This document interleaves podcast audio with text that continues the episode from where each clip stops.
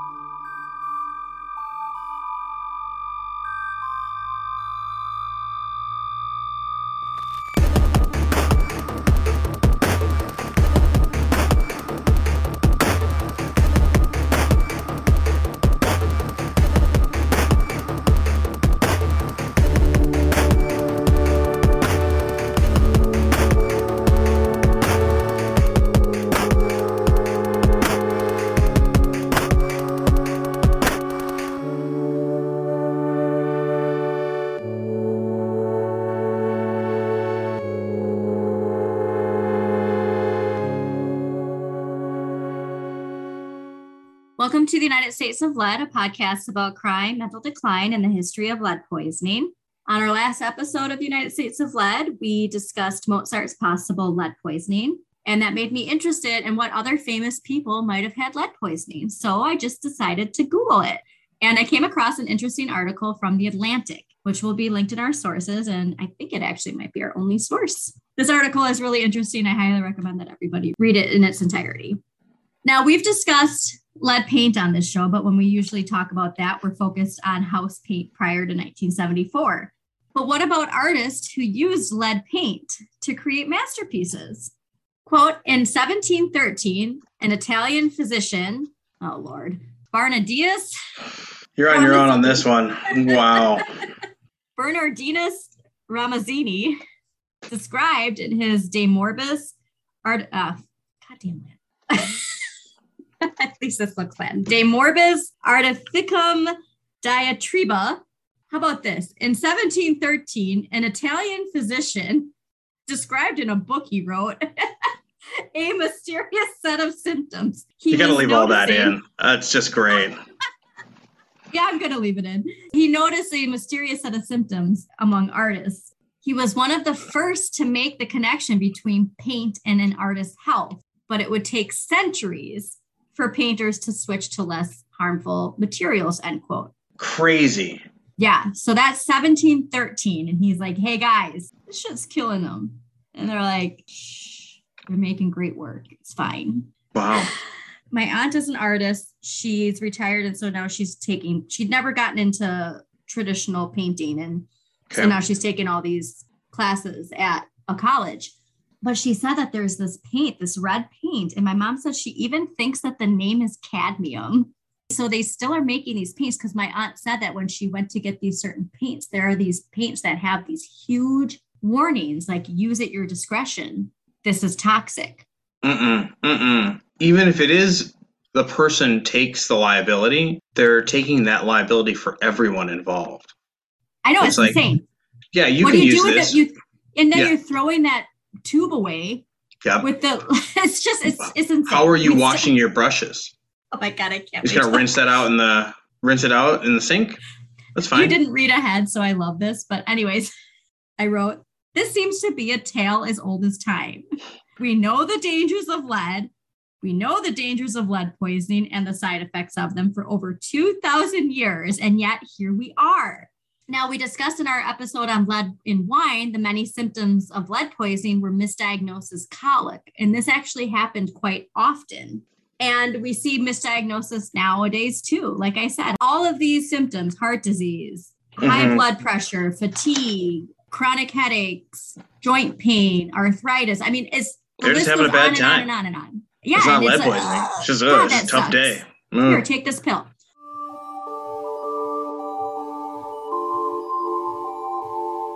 Again, from The Atlantic, quote, the symptoms of this supposed colic ranged, but they often included a, quote, cadaverous looking tooth loss, fatigue, painful stomach aches, partial paralysis, and gout, which was a buildup of uric acid that caused also arthritis, all of which resemble the symptoms of chronic lead poisoning we see today. In fact, the ailments that many renowned artists experienced didn't just prompt their gloomy works, they might have caused them to, end quote. Crazy. Yeah.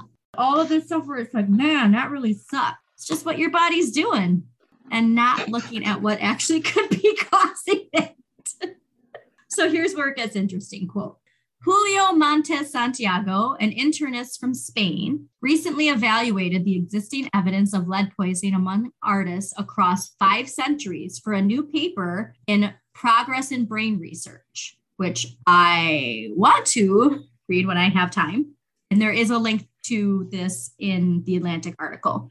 Based on the available descriptions of their materials and symptoms, history's most famous sufferers of lead poisoning, he argues, are likely Michelangelo, however you want to say it, Francisco Goya, and possibly Vincent Van Gogh. So sad. Quote. It's interesting to think about Van Gogh, especially when people just focus on absinthe. Now, Michelangelo, for example, he says, was painted in Raphael's fresco, The School of Athens, with a deformed, likely arthritic knee, according to the author. That, combined with letters from Michelangelo in which he complains of passing stones in his urine, suggests to this person, Montes-Santiago, that he most likely suffered from paint and wine-induced gout, end quote. Now, something I want to bring up too, because going back to our episode on Mozart, okay. We talked about his mom, and his mom had every single symptom of lead poisoning. Couldn't diagnose her, couldn't figure out what was wrong with her, and kept force feeding her that wine. Oh, that's right, the wine. That's right. No, just drink a little wine, a little more wine. No. They refused to let her have fresh water, even though she was begging for it. And instead were, here, have this grainy rhubarb powdered wine. Oh. And this was in the 1600s. Wine was still heavily infused with lead during that time. And they were force feeding that poor woman all that wine. Going back to what we're discussing though, quote, many art historians think that Van Gogh might have also suffered from epilepsy and bipolar disorder, but Montes-Santiago argues that lead poisoning likely contributed to his delusions and hallucinations. This is where I want to talk when you're talking about cleaning your bristles. The artist was known to have sucked on his brushes, possibly because the lead had that sweet aftertaste, end quote. Did you ever have any professors or instructors who would smell the marker? No. Oh, yeah. Okay, that's weird. I didn't do it, but at least two. What are you confessing, Paul? At least two in college, uncap it and just sort of like a little, I'm just picturing that. If anyone listening experiences that or does that. Please let Paul feel better about himself. Yes. By emailing at unitedstatesofgmail.com and share your experience of your professors. Maybe you're sucking on brushes. Yeah. Can you imagine he's painting and then he's just putting paint in your mouth? Mm-hmm. You would think when you're a child, you're told not to do that. Right. It's not even chips. It's liquid. It's full on liquid, sucking them clean. Going back to Michelangelo though, with his knee. Because we talked about that with the clowns and that they had that nickname Jake Leg. It sounds like that's what he had. That's what I was going to ask. I couldn't remember the name of the condition. Yeah. But yeah, the fact that there was a name, so enough people were having it. It's crazy to think that we all can picture, Sistine Chapel and all this other stuff, but it's I don't know what he looks like. I don't really know. Yeah. And in this article, they actually show the painting. Okay. At the School of Athens, so you can look because they have that as to cite this theory. I was going to make a joke about a headband, but I couldn't remember what color. I think it's orange. Oh, Teenage Mutant Ninja Turtles. Yeah. It's actually because Ruby's actually gotten into them, and that's adorable. I was trying to remember which one's Donatello, and I think Donatello's purple. I think Raphael is red. Yes. Is it green? I'm colorblind, so I can't. I don't. Oh, I forget that you're Donatello colorblind. Donatello and Leonardo are pretty darn close to each other for me. I think they're purple and blue, and I've always had trouble with that. Wait, is Michelangelo the pizza? Is he the pizza lover? He's the pizza cowabunga dude. Then he's orange. Okay. He's the stoner. Yeah. But he's actually just hallucinated on lead poisoning. Anyways, quote, Goya occasionally applied his paints directly to the canvas with his fingers, which is what Montes-Santiago argues is one of the reasons he experienced problems like constipation, trembling hands, weakness of limbs, blindness, vertigo. In his famous 1820 self-portrait, Goya painted himself being embraced by his doctor, end quote. So again, I think about some of these things, even constipation. Yeah. But trembling hands and weakness of limbs, that's a very big one, is weakness of limbs. Blindness and vertigo. I know blindness was on there. Vertigo also interesting. Well, if your body's not working right and it just shuts down. Your brain is, I guess vertigo is about your inner ear and its connection to like. And so is that tinnitus. Yep. That's the ringing in the ear. But again, These are things people have nowadays. And why is it not just standard? You have these symptoms. Why don't we just get your blood work done? Yeah, I don't. Your blood work anyways to check for your antibodies and red and white blood cells when you have something that's chronic and won't go away. Yeah, I don't know. I don't think we know how to deal with just the answer to problems. I think we have to move from like problem to problem. That's what we're. Yeah. And what I've, again, learned in the last few years, which I think a lot of people have, all aspects of their society. Mm-hmm. And this includes judicial, medical, all these decisions. We're not a preventative care society. Mental health too. We're not preventative care. It's once this happens, then we'll help you. Right. Whereas all of these things should be based on preventative care and mental health too. Like I was talking to someone about this where, our generation, if you were in therapy when you were a kid, it's like, whoa. I remember. Yeah. I was. Because I was in therapy too. Yeah. After something happened to me when I was 3 or 4, my parents put me into therapy. And thank God they did, because it definitely helped. But that was because something happened. Mm-hmm. I'm hoping that I'm seeing a shift because I'm getting Ruby into therapy as preventative care. Why wouldn't you have a child talking to somebody who can nurture and help their emotional development besides the parent? They're at a stage right now where they're seeing separateness and they're seeing themselves as an individual. That development should be with a professional. Yes. Why wouldn't it be? Just like you go to a doctor to prevent getting sick and, learning the things that you should be learning to take care of your body, you should be doing that with a mental health professional too. And it should be paid for.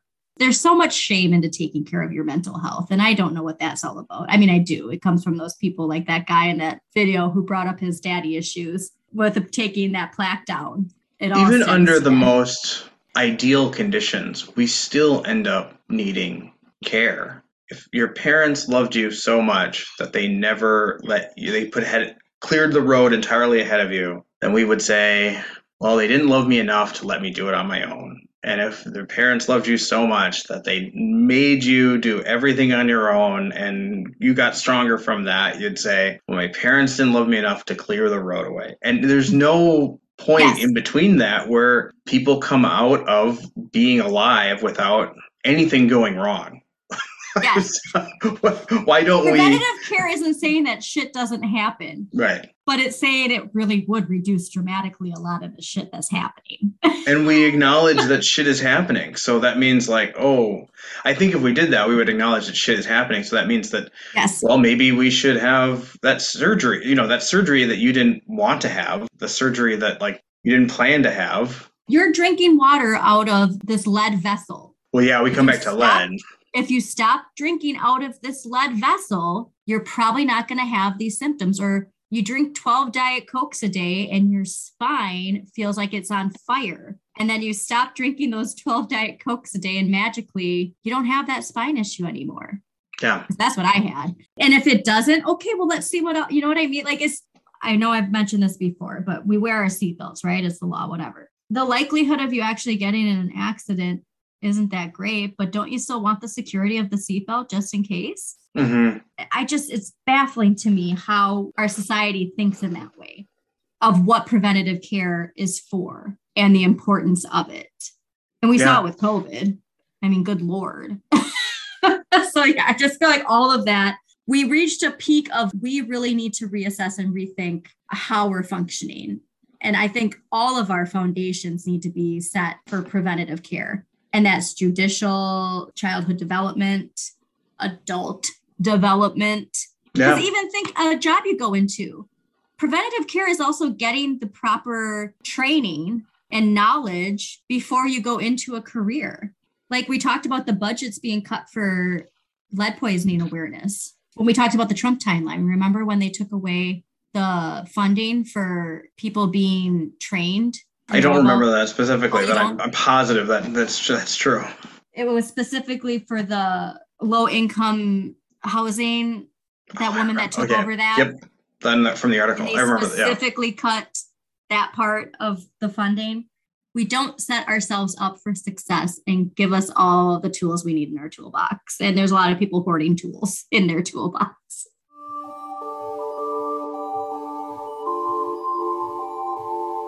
Back to these artists and lead poisoning. So this person does not mention Mozart, but they do mention two other composers that they believe they thought had lead poisoning. Quote, musicians Beethoven and Handel. It's Handel, right? Handel, yeah. Yeah, okay. Handel's Messiah. Yeah. There might be another pronunciation that... You know, because like Chopin, some people pronounce wrong. Like so Chopin? Yeah. or Chopin. Chopin? You know? Yeah. Chopin. Anyways. Quote, musicians Beethoven and Handel also might have been afflicted with Saturnism, which is another term that they use. So that's something else I learned while reading this, is that's another way of describing this. Of describing lead poisoning? Yeah. Why? I bet it has something to do with astrology. I'd love to know, though.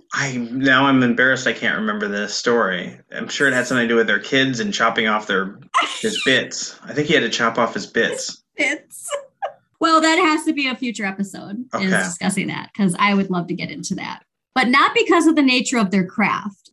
So let's go back to that. So they might have been afflicted with this, but not because of the nature of their craft. Samples of Beethoven's hair examined by the Pfeiffer Research Center in Illinois showed high concentrations of lead, possibly as a result of the high content of lead in the Hungarian wines that the musician drank and repeated biting of his lead pencils, and lead-rich medicines prescribed by his doctors, end quote. Gotta get that lead. I wonder if there's a way we could get a hold of Mozart's hair and test it. I feel that's a little stalkerish. I just want a little bit of his hair. I just want a little bit. I know that he's in some like just unmarked grave somewhere. Like, can I just dig it up? Just a little sample of his hair. Just a little snip. I just want to prove this. But I go back to his mom and that wine. Right. Where was that wine from that they were force feeding her? Did it say? No. Did it say? Okay. Because I know rhubarb goes great with Hungarian wine. Yes. Maybe the rhubarb powder was from Hungary. Oh my God. Also the lead, the medicine, the lead. Yeah, leaded medicine. Oh my God. We talked about turmeric, you know, and how people take turmeric for its medicinal benefits. And we're still doing that today. I mean, I know this just seems cartoonish, where it's like, here is something that might be healthy for you, but let's make sure we add a little lead to that. Here's this oil, this digestif. It's just not red enough. Just not vibrant. Yeah, we need to add a little bit of lead to that. Just it'll weight it down and get it into your stomach faster. I want to go back to the fact that we're still selling. Mm-hmm. And it's exclusive for artists, and there's a big warning on it. But as we mentioned, where is that trash going? Yeah. Do you have to take it to a lead recycling center when you're done with it? Or do you just like suck it off? Yeah. Or are you like, I want to know how expensive these paints are. Mm-hmm. You know, obviously they're expensive because there's this exclusive market for them. Right. But also, too, that makes it enticing. Like, oh, I can only get this color from this highly toxic lead paint. I wonder also if there's like, I'm a part of a tradition. Like, I'm a part of... Oh, absolutely. I'm painting in the same way as Michelangelo. I'm painting in the same way as... Hope not for... Yeah. If you see anybody sucking the paint off their bristles, slap it out of their hands, please, for the love of God. Okay, I want to go back to two with Beethoven. I love that they sampled his hair. Right, so Beethoven can get a lead test, but your daughter can't, unless... But also this shows that you can test it through hair. Right. It doesn't even need to be blood. And what are the different concentration levels? Because like we said, there was the military officer where they tested his bone. Oh, yeah. And how dramatically different his blood level showed. It was below 10, but then his bone density, the lead in there showed it was like 24 or something like that. I mean, it was a dramatic difference. We just don't want everyone to be healthy. How sad is that? We, the consumer, needed to take back our power, because at the end of the day, like, yes, we live in a capitalist corporate society, but that can only function when we buy the things that keep the machine running. Our society is not set for preventative care. And unfortunately, you know, like I said, there are things labeled for preventative care, like turmeric. Turmeric is for preventative care against high blood pressure, inflammation, and yet people are getting poisoned, not everybody, but there are people getting high exposures of lead from something that's supposed to be treating their ailments. Mm-hmm. And so that's kind of a scary, corrupt thing too, is jinxing or sabotaging certain preventative care too. The idea that we can just vote with our dollar is a really powerful one, but I think it's misleading, because something that capitalism is able to do is reposition itself and encompass even the most powerfully intentioned movement for its own purposes. So like if we all of a sudden we said we want to have this preventative care, we want to have, I think turmeric is an example of this, where we're saying we need to have locally sourced, organic, from the earth methods of keeping ourselves safe and healthy. And it's like, yeah, of course, try some turmeric. And they're taking over that, and then it's not healthy, and it's not locally sourced, and it's not really organic, but it's fed into that movement. It just encompassed it back into it. Really what it's doing is making new markets off old products. Well, it's like I said with essential oils, where companies and the FDA were bashing essential oils and do not do this, do not, until they could get their spin on it. And now it's like, oh, do this. It's great. Yeah. It's wonderful. But they're not pure, and they're mixed with all this other stuff and, you know, yada, yada, yada. Also, it made me think of the Patagonia CEO. What do you think of that guy? Okay. So it was super like, yay. I mean, and I'm not saying, okay. And that's the thing too, is I know you're against every billionaire that there is. I think it's fabulous. Okay. However, I do also see the fact that he got a $700 million tax break by transferring it to a nonprofit. Come to my side. However, I'm still there on my side, because there's a difference between setting up a nonprofit to fight climate change and having the stipulation that $100 million every year has to go to fighting climate change, versus the Koch brothers, who set up their, quote, nonprofit to strictly create propaganda to win elections. There is a difference.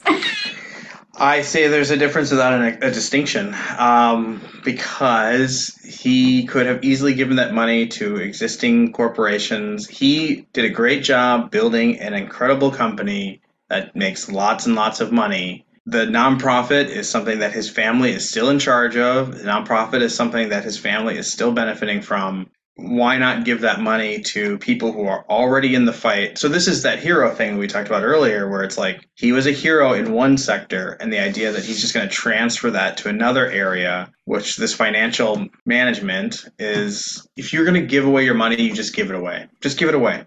Okay, but here's where I'm going to use that also against it, is when you know how people operate and how easy it is to just give your money to people, and those people say they're going to do something, but then they don't do it. Because that's how capitalism works. I do see saying like, this is our focus. This is the only thing this money is going to be used for. And we make a pact that that's what it's used for. And we're in charge of that, because you do know how shady people are. Yeah, I think that extends to everyone involved. I would say that the retention of control of that organization by his family members is just as shady as anything else anyone's doing. The profiting, the tax profits that he's making, just as shady. And I totally get it. You got to do it. But just give the money away. Yeah, I'd like to see, if he's, you know, a man of his word, is that $700 million be placed somewhere. That break that he got, pray to God we finally get set up where corporations do have to pay that tax. Because think about that, $700 million. What could we do with that if it was actually tax money that was put into society? But yeah, so it's like that, put your money where your mouth is. So I have a Real Housewives of Beverly Hills analogy for this. Do you know anything about the scandal with Erica Jane, who is the lawyer? I don't. Lawyer? Okay. I know about the shows, but I don't know what's going on. You know anything? Okay, so you remember the movie Erin Brockovich? The small town lawyer that brought a big company to its knees? Yes. Well, that's based on the big lawyer. I messed that up. I'm sorry. It's like she wasn't a small town lawyer. She wasn't a lawyer, but she got with a lawyer who believed in her and what she was doing. So that lawyer that's based on, recently it came out that he screwed all. So he's on his pedestal that he's the big man who takes down the other big man and helps the little man and gets them their money, fights for injustice. Well, it turns out that he never paid like all of these victims for insane millions and millions and millions and millions. So Erica divorces him. There's this whole big shady ordeal with that.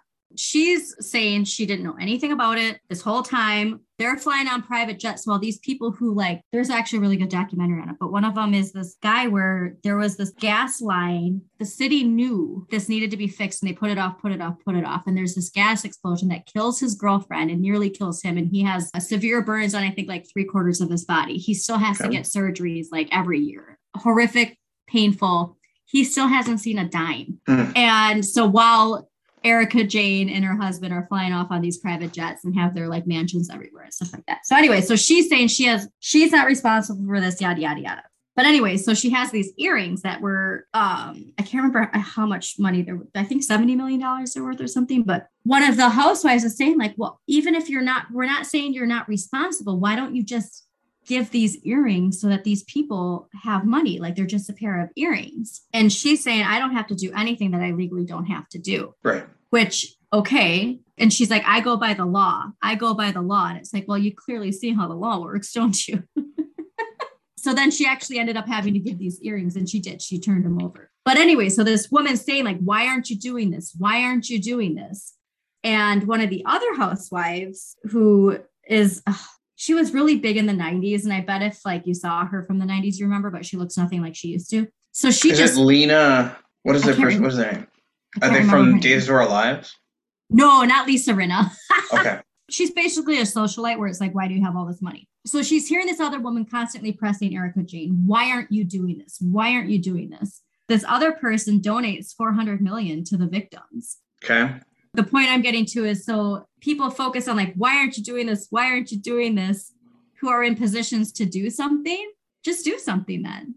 So this woman did that to show are you going to donate what I donated? 'Cause I just did that.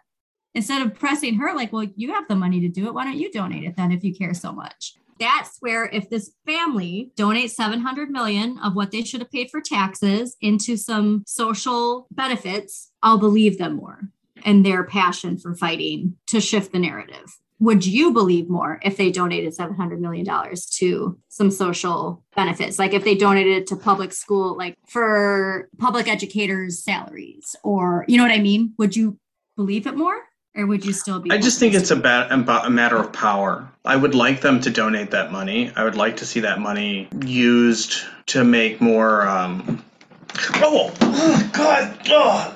My God, are you okay? Oh, I got chili horse. Oh my God. Do you have water by? Chili horse. Oh my God, I'm so sorry. I know how painful that is. Just go away, man. Oh. Also, what a terrible name for it. Yeah. It's like your funny bone. Neither Charlie nor a horse. Discuss. What is that from? I'm feeling verklempt. SNL. Coffee Talk. Yeah. Yeah. Okay. Well, hopefully that'll... Sorry, I'm not laughing at your pain. No, it's hilarious. So, oh my gosh. I feel like there's this sphere that keeps us from actually examining the individual or the family unit or just actual communities. One thing is, instead of starting this new nonprofit, I'm not saying you couldn't have a foundation, but I I actually am questioning whether a foundation should exist past 3 to 5 years. You might actually employ some people who are really, really smart and can come together from a number of disciplines and decide, like, how would this best be employed to answer a question that no one has asked or has been able to solve. If we're going to ask these questions and not just sort of trickle it into the historic notions, but I could see the reason of having a foundation. But to have a foundation in perpetuity and just sit on big stacks of cash is really frightening to me. And then also it's just, I really see this about as an issue of power and never allowing power to actually trickle into the level of community, the level of the, it's a messy level. It's the, so we didn't do that with COVID and vaccines, right? So instead of just sending out vaccines to people, to communities, how many people are in your community? 300,000. Okay, we're going to send you 380,000 vaccines. We're going to employ people to administer them, and we're going to spend the next 6 weeks giving these out. And you just walk up and get your vaccine. Which is what's happening now. Is it? Oh God, yeah. Really? Ruby just got her first dose. The library in town. It's a weekly clinic. You don't need your ID. You need nothing. You don't need insurance. I'm not seeing that here. Oh, really? Yeah, I'm working on getting my next vaccine. I couldn't get her the Moderna vaccine. For 5 and under, the UW clinics only allowed it for people who were on the list for organ transplant, autoimmune compromised, or cancer. So clearly it's the better vaccine. Before there was any normality, norms being created, instead of just saying, we're going to roll this out to every human being in the country because we want everyone to be vaccinated. Yeah, which is what they're doing. Like, what they're doing now is what they should have done at the beginning. But there's a gap now. Like, now there's all this weird stuff about vaccines. And like I said, even for her age, like, you could only find, and I Googled the state, and I found Moderna for 5 and under at one clinic, and it was GHC, and you had to be an existing patient to get it. Is this for 5 and under, or is this for everyone? No, 5 and under specifically. Great. So now we've gotten to the 5 and under. What I'm talking about is, like, human beings. When the vaccine was rolled out, you need to have your insurance. You couldn't just go and get it. You had to have something. And then even if you didn't have insurance, you were charged, and then you had to, like, fill something out to get reimbursed.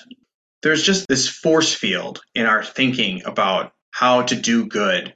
And I think it stops at the level of the human person. It stops at the level of the family. And it never really truly engages with the messiness that is a community, because a community is just kind of a weird conjunction of different intentions. We don't really know how to do that. We might set up nonprofits who have salaries. And I feel like I work for the nonprofit industrial complex, and we're just sort of proving why we need to continue to exist as opposed to solving problems. Mm-hmm. And then the same thing with philanthropy. I can't find anyone to tell me why we wouldn't just give the money away. Why are you around 80 years after your... Well, Jeff Bezos' ex-wife just donated her 2 mansions for just... Upright goes, okay, here you go. And that's what's kind of crappy too, because obviously we know who controls the news and media outlets, what you see, what you're constantly being fed. That didn't just pop up on my news timeline. You know what I mean? That was after like 15 minutes of scrolling through stuff that I actually saw that. It's that easy. Here you go. Here's my 2 houses. There you go. I can't remember how many millions of dollars it was, but yeah, she's just like, oh, we need more money here. Okay. Sell these 2 mansions. The fact that you even have 2 mansions. So that's something actually, Robert, did I tell you that Robert Reich did that comparison of Jeff Bezos' house, what his house is worth and what his salary is comparable to somebody who's making $75,000 a year buying a house for $66. I think you did share that with me. Yeah. We need more analogies like that to show just how disproportionate things are. Because you hear these crazy numbers and it doesn't make sense. You know what I mean? I do. $127 million home and his $26 billion salary means nothing. But when you compare it to $75,000 salary, buying a house for $66, wow, I can really picture that now. They could never spend that money. No, and it's just silly.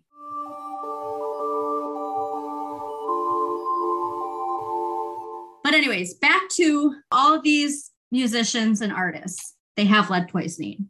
And this person is saying this might have actually been associated with these works of art. Mm-hmm. So that's kind of a scary thing. And like what you said about the people buying this paint because they want to keep the tradition alive.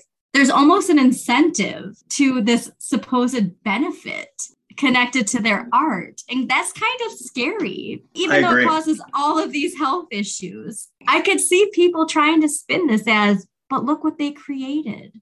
I mean, it's also like they're following the letter of the law, not unlike the analogy you gave with the earrings, and where they're like, yeah, no, we put a appropriate sign on the tube, and we had people use at your discretion. It goes back to the lack of corporate responsibility. It's like Target selling the stuff with lead. Well, we have the warning on there that you're buying this and it has lead in it. Boom, boom. That's where we're done with our responsibility. Right.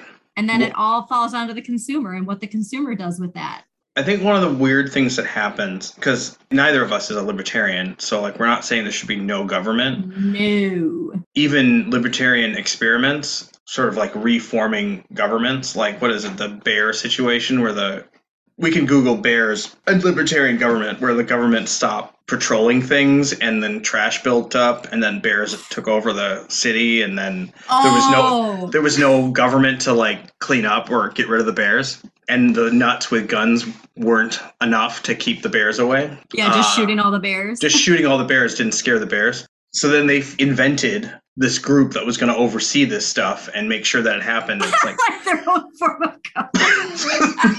Ouch, I just hit my head on something I was laughing so hard. I think every experiment like that has ended up inventing government yet again. So it has to exist. And yeah. But I think there's another dimension to this. It's not just making this government and then making these laws that are perfect and this like ancient Greece, there was this attempt to make the New Omen or like the good laws, the good rules, and they were going to be like, because they were good, they were immutable and forever. Yeah. And then within like 2 generations, they're like, yeah, we really need some new immutable, forever, never changing laws. Like but evolving. Exactly. Once you get to a certain scale, you can't really fit into the daily and personal lives of a community. It's the same thing with a foundation. If you have $2 billion to give away, you could either just give it all away, or this idea of like, oh, well, we'll just create this foundation that's going to meet the needs of people. You're too far removed. I don't think we know how to interact in that way. Is what I'm really trying to say. We don't know how to interact from this scaled up level to this human size ongoings. It's a strong attachment to history, and it's like we can preserve history without repeating it. I hope so. I mean, that's kind of like what we should be doing. History repeats itself, and like I said, we have this strong attachment to what is history and what it means in our society and in our lives. And unfortunately, like too much of that is repeating it. I would like to get more into the artistic enticement of this, because I found that fascinating that this guy is linking us to possibly being a part of these works. I mean, Van Gogh, obviously. It would just be fascinating to see. But again, it's like, what is it worth? And we're only talking about how it affected these specific people, not their family, not their community. Yeah. But yeah, I would love to still get some of Mozart's hair and test it. Just saying. I understand. If anybody has some of Mozart's hair, please. Or would like to join us on a epic heist.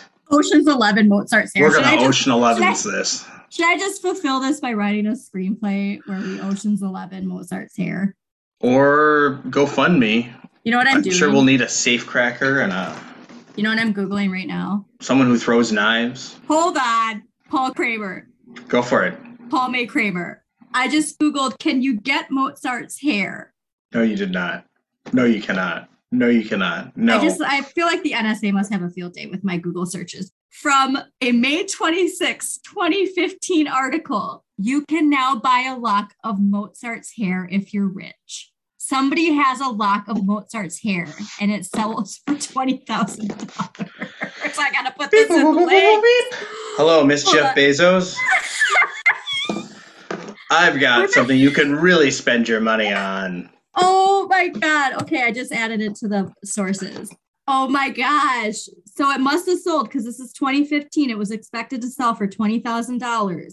Stop it. An ancient gray strand that was passed down from generations to generations, sold inside a gold locket. You can buy a genuine, another one from Beethoven's hair. I wonder if that's how they tested Beethoven's hair. Because remember they said that that's how they found out that he had, can somebody who had, whoever, this is me saying that whoever had bought Mozart's hair is listening. Can you please just donate a strand of it to get tested for lead poisoning so I can test my theory? I just want to know whether or not I'm right. Oh my God. All right. Well, this just blew my mind and we need to get that done. Can we start a GoFundMe?